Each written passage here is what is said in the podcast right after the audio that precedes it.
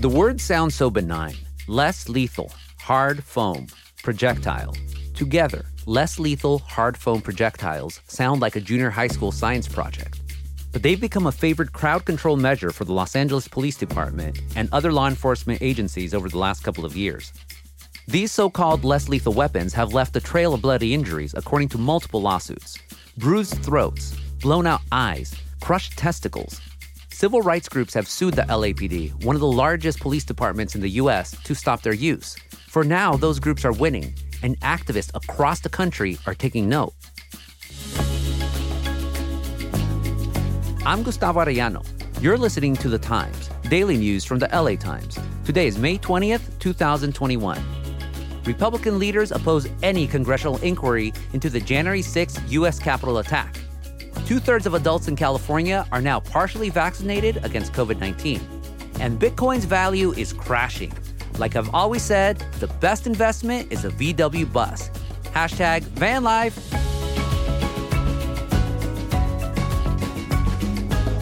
On today's show, we talk to freelance journalist Lexis Olivier Ray about his experience covering protests and witnessing the LAPD's heavy handed tactics at protests. Then we turn to LA Times reporter Kevin Rector about a federal order that would temporarily ban LAPD from using less lethal weapons.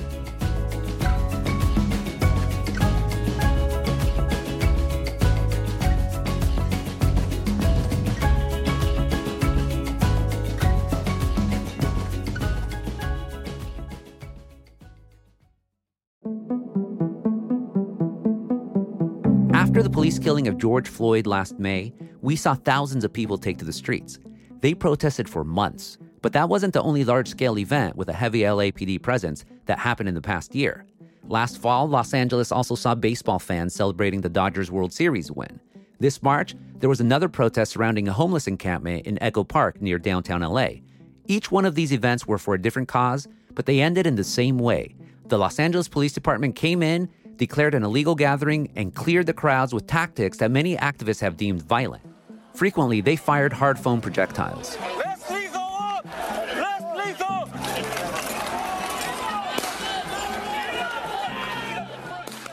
In some cases, protesters and even reporters covering these events were arrested and even shot with them for a number of alleged offenses.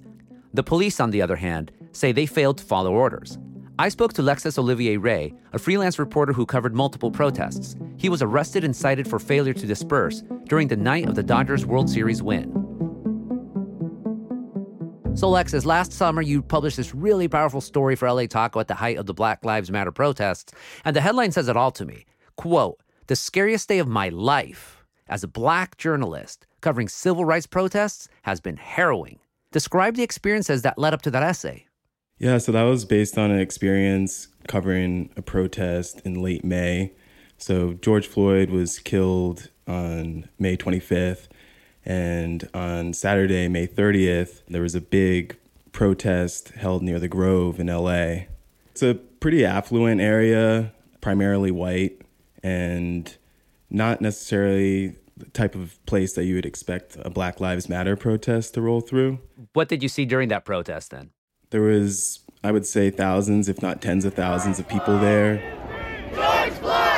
And after they marched from the park, um, for a while, all you could see were, were people from as far as Fairfax all the way to La Cienega. And there were speeches and just so many people that it was hard to keep track of what was going on. Eventually, they looped back towards the park, and that's when they were met with police lines and when things abruptly started to escalate. Everyone sit! Everyone sit! Sit! Sit!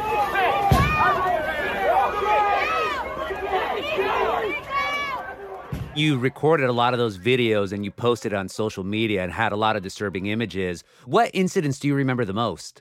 I remember early on, a cop car er, was set on fire.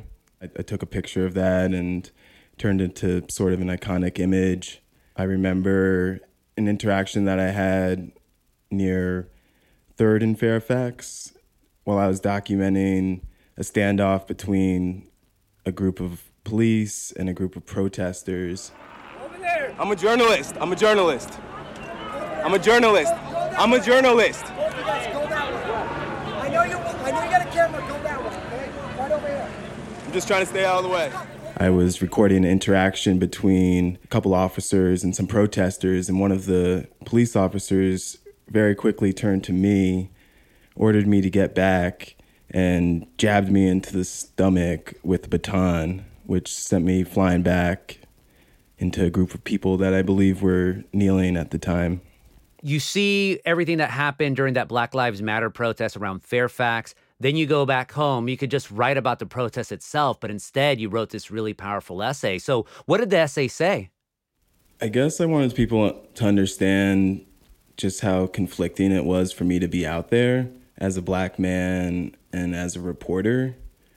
When you're covering protests, the media kind of has a privileged role in things, I would say. So, for example, I would be covering arrests, and every single person around me, all the protesters would get arrested, and then I would be able to flash my press pass and, and go home. And in covering those experiences, sometimes you get the feeling that media is maybe problematic. And there were actually people that said that to me that were, you know, the media is as bad as the police, one person said to me. So, for me as a black man covering this, I really had to think about if I was doing the right thing, if I was causing more harm or if I was actually adding something to the conversation.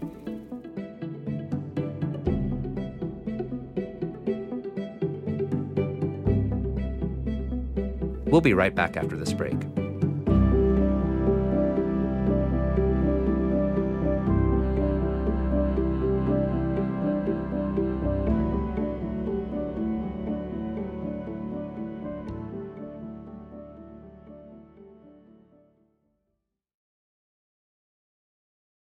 2020 was horrible, but there were moments of joy as well, like when the Dodgers won the World Series. That and the Lakers winning were like, you know, holidays here in LA. So people went out and celebrated.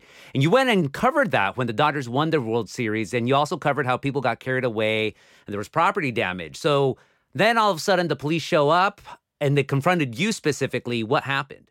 So the night of the Dodgers World Series celebrations, October 27th, I was in Echo Park at first and then moved to downtown where there was celebrations. Hundreds of people in the streets, fireworks, burnouts. It was a real LA moment. That went on for a few hours and eventually the cops kind of got sick of it and they began to push people from where the festivities were to an area of downtown. As they were pushing um, a line of police officers, they stopped at an intersection after a supervisor told them to. And out of nowhere, a line of police officers from behind them pushed me into an intersection. And there was a car in the middle of that intersection. So I was confronted by this group of police officers and pushed against the car with really nowhere to go. They were telling me to move and also giving orders to the car. So I was worried of, about the police, but also potentially being run over or something. Eventually, I went down to the ground and I just start screaming that I'm media. I'm a pre- member of the press. Get up. A member of the press. And eventually, they back off. A friend picks me up and pulls me back to safety. Uh, you upload the video of the of the what happened during the Dodgers celebration, and then you write the story for LA Taco. What was the reaction to all of that? Yeah, I put the video up pretty quickly and got a lot of DMs, phone calls. My mom actually, unfortunately, found out about what happened to me because she saw the Twitter video, which oh, damn. was a huge mistake on my part. Um, but yeah, definitely surprised yeah, people. you got you got to call mom first. Oh yeah, I learned the hard way. I learned the hard way. I always call mom. she was like, you know, I can. I'd rather find out from you than find out from Twitter. So the, yeah, LAPD arrested 18 people saying, you know, vandalism, all sorts of alleged offenses, but the only one that faces charges for failure to disperse is you. So how do you find out about it and what's the official rationale from the LA City Attorney's office?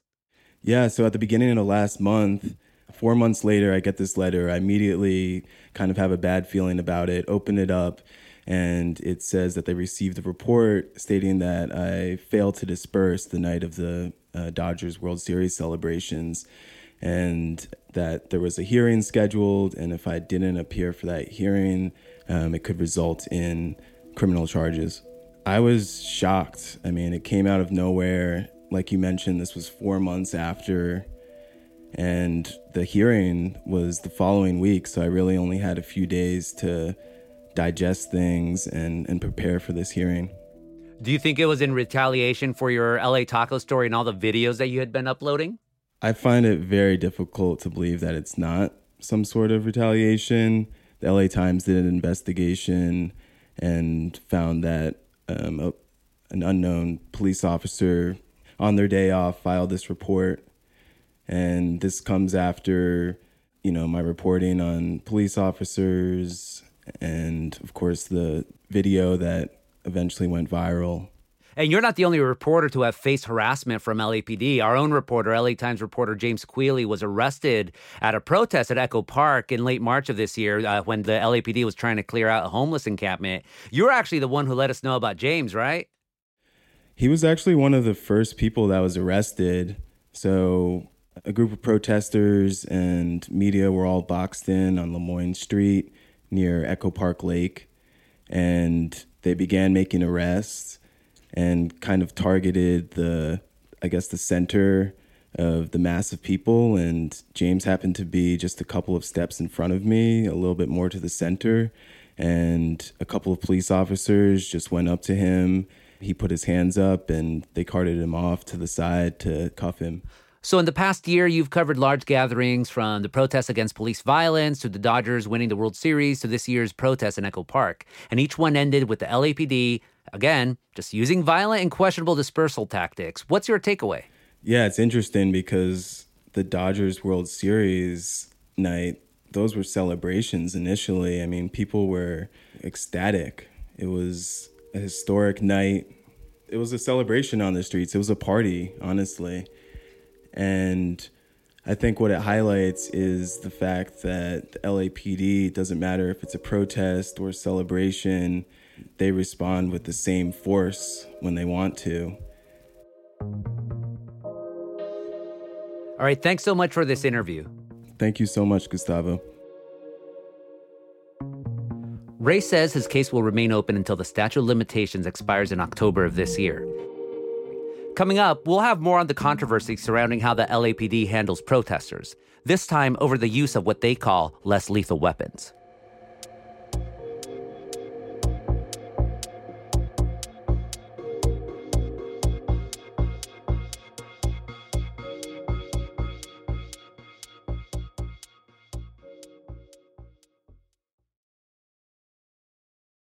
Last week, U.S. District Court Judge Consuelo B. Marshall issued a temporary limit on how the Los Angeles Police Department can use hard foam projectiles.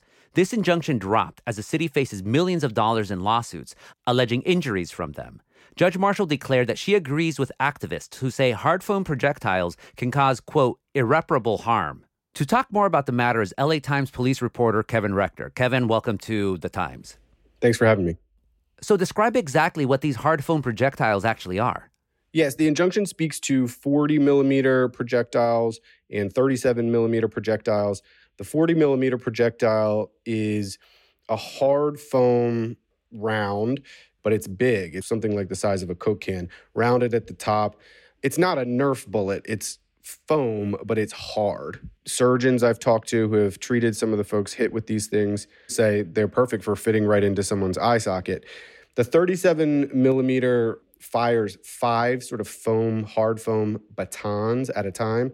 And those are meant to be bounced off the ground before striking people. Can you describe some of the cases where those hit by these projectiles claim serious injury? Yeah, there's been a wide range, and some of the injuries police say are related to these hard foam rounds, the 40 and the 37 that are subject to the injunction. Some of the other injuries are from beanbag rounds, which are not subject to the injunction, but a whole different sort of category of projectiles. But protesters have been badly injured in a number of ways. I've seen all sorts of pictures of large welts across people's abdomens and chests, legs, extremities. I've seen people's heads lacerated and bloodied. There was a man, he alleges he was shot in the eye with a 40 millimeter round after the Lakers won the NBA championship in October. He lost his eye. He was rushed into surgery. I spoke with his surgeon. His eye essentially exploded in the eye socket. I think he suffered an orbital fracture as well. People have lost teeth. I think a man lost eight teeth at the same incident after the Lakers game. People have had their testicles ruptured. If you think about a human body and where the various vulnerabilities are, these types of weapons can cause damage all over.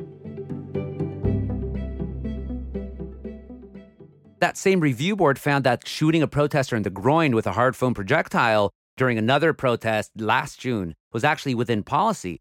So, what is exactly the LAPD policy for their use? Well, again, the policies vary depending on the weapon. The 40 millimeter is only meant to be used as a targeted weapon to hit individuals who represent a physical threat to officers. The 37 millimeter is meant to be shot at the ground, that it can then bounce up at people who represent a physical threat. The weapons are not supposed to be targeted at people's heads or necks or other vulnerable parts of their bodies, according to the injunction and LAPD policy. They're not supposed to be fired at people for mere noncompliance or even just for verbal threats. They're not supposed to be fired at people who are running away. The beanbag rounds are, you know, have their own set of policies.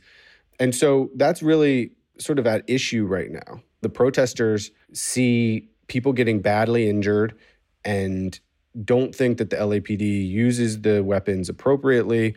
There were multiple reviews of the mass demonstrations last spring that found that they weren't used appropriately, that officers who were armed with these weapons weren't trained appropriately.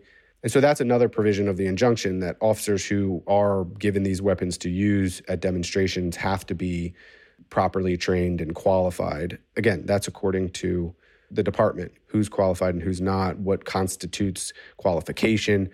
It's a complicated issue. And the police commission, which is a civilian board that oversees the LAPD, just this week talked about the fact that the training for these weapons can be stationary training. So officers are trained to shoot at a stationary target, but anyone who's been to a protest knows that pretty much no one is standing there stationary we've seen the LAPD say and officers say at times as a defense that they didn't mean to hit that person.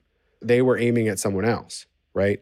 Then should you have a weapon that's under policy only meant to be targeted at certain individuals? I mean, if you can't hit the person you're targeting, that's a problem in and of itself. So it'll be interesting to see how the issue progresses how the conversation about these weapons progresses in the case in which the injunction was issued. Because the injunction stands for the duration of the court case, but the court case itself may result in new rules for the weapons or a new settlement between the LAPD and protest groups about sort of the terms of engagement for these things. Yeah, this injunction comes from a federal lawsuit that's alleging all this, you know, the misuse of these types of weapons. Then you also had in March, the LA City Council, they published their own report condemning the LAPD's crowd control tactics in general. How's the LAPD responding to all of this? It's interesting. They are kind of responding in different ways depending on the venue. So in the court case, city attorneys are arguing, including when they argued against the injunction, that the LAPD has implemented changes and it's training officers better and it has these policies in place and they are sufficient for these weapons and officers need these weapons, et cetera. And then before the police commission, where they are trying to determine how to implement the various recommendations in multiple after action reports on the failures of their response to the demonstrations last spring, police officials are acknowledging look, we're still in the process of identifying how to move forward with these recommendations. We need millions of dollars to do it. We are trying to implement new training, including on these weapons. And so the response to the failures from last spring is very much an ongoing effort by the LAPD. And yet it is very clear, including in the court case, that It does not want to see these weapons go away. It does not want to see them shelved. It says officers need them. And it says that they are better prepared than they were last spring to use them. Although I think some of the protesters would disagree with that. Is what's happening in LA both the injunction about hard foam projectiles and also the general debate over how the LAPD tries to control crowds during protests? Is that having impact nationwide? I think people are probably watching what's going on in LA nationwide. LA, for better or worse, has long been a place that people watch for evolving law enforcement trends because LA has had such a fraught history with protest and demonstration it has been at times on the forefront of some reforms related to how to deal with large crowds. There are also conversations playing out in other cities about these same types of weapons, whether and how they should be used at demonstrations, et cetera. And so I think as big cities continue to deal with these mass demonstrations and continue to run into problems with protesters and bystanders and others being injured, the conversation around these weapons is going to continue, but I don't know to what extent what happens in LA will roll out in other cities because police departments all over the country have strong feelings about these weapons. So just because LA may end up having to introduce new restrictions on the weapons coming out of this court case, I don't know that that would necessarily play out in other cities unless protest groups and demonstrators challenge these things in court there as well. And they ha- and they are doing so in some other places. Thanks for this interview, Kevin. Yeah, thanks for having me.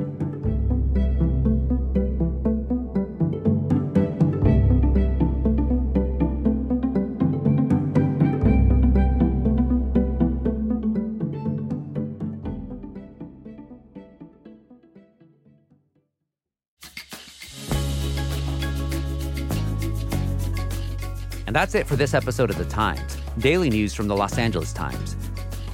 Tomorrow, I'm handing off the mic to my colleague Jim Rainey. He talks to a scientist who was one of the first to sound the alarm about COVID 19. Our show is produced by Shannon Lin, Stephen A. Cuevas, and Denise Guerra. Our executive producer is Abbie Fentress Swanson.